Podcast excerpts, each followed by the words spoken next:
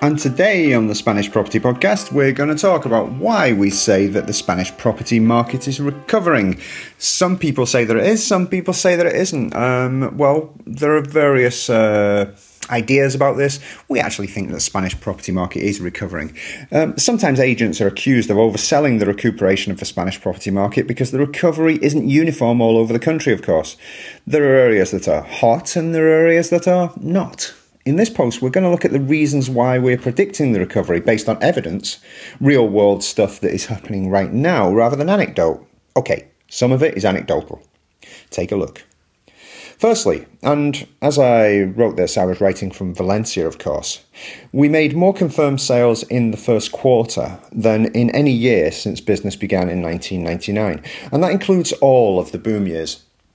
I believe there are three reasons for this, which are all contributing to the rise in sales, and those three factors are 1. Prices are not going to get lower. Every trusted and even the not so trusted sources have now called the bottom of the market in Spain, with a proviso that there may be further small falls in areas that are not prime.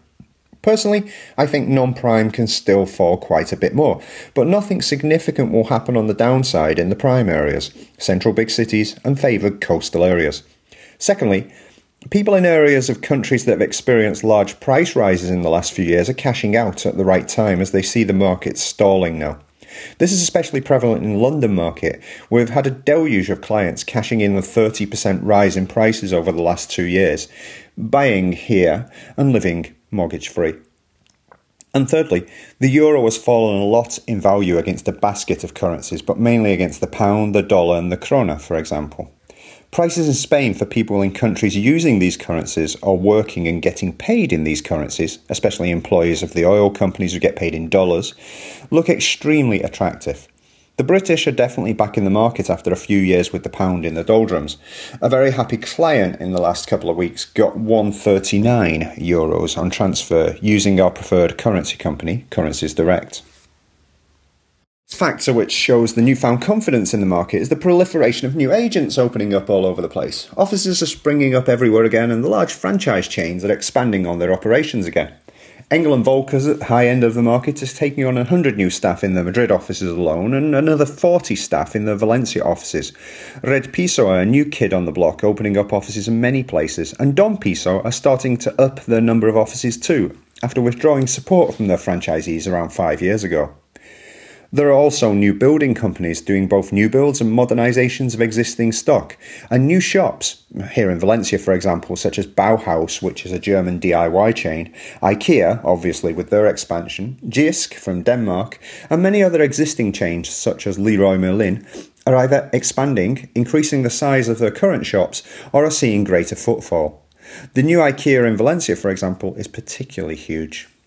Interestingly, we're seeing a large growth in the numbers of reformista companies and individuals who are buying tired stock and renovating and selling on at a profit. The fact they can do this, even with 10% tax rates on purchase and the associated costs of purchase, show that there are lots of properties on the market that are currently massively undervalued. And it's interesting for people to put in their work and design ideas to increase the perceived value of the properties.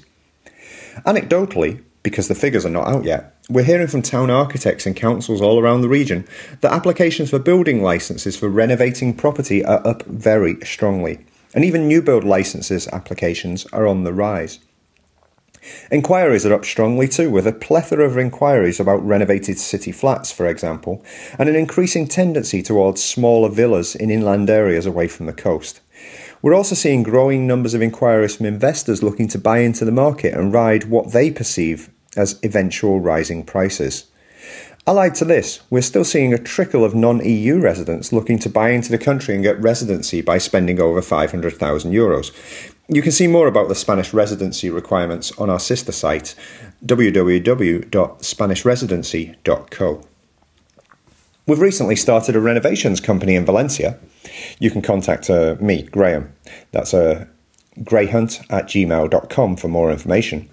As the great number of great offers we are getting is ridiculous, and the number of builders applying to work with us is growing exponentially. They're offering their services at really good prices, and we're allowing them to do small jobs for us to test their reliability and work ethic before we start using their services on the major modernisation jobs we're currently involved in.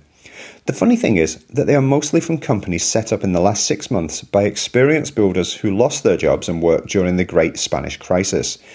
The renovations company will be expanding into Madrid and Malaga presently. And finally, we are now starting to see banks coming to the table with mortgage offers and credit lines for companies as they have been directed to do so by the European Central Bank.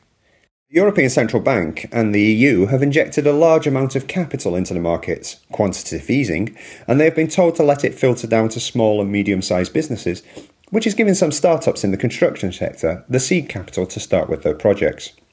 Choose what you want to believe, of course, but there's definitely something better than just green shoots happening now in the Spanish property market, and you will be well advised to strike while the prices are at their lowest and there are plenty of bargains available.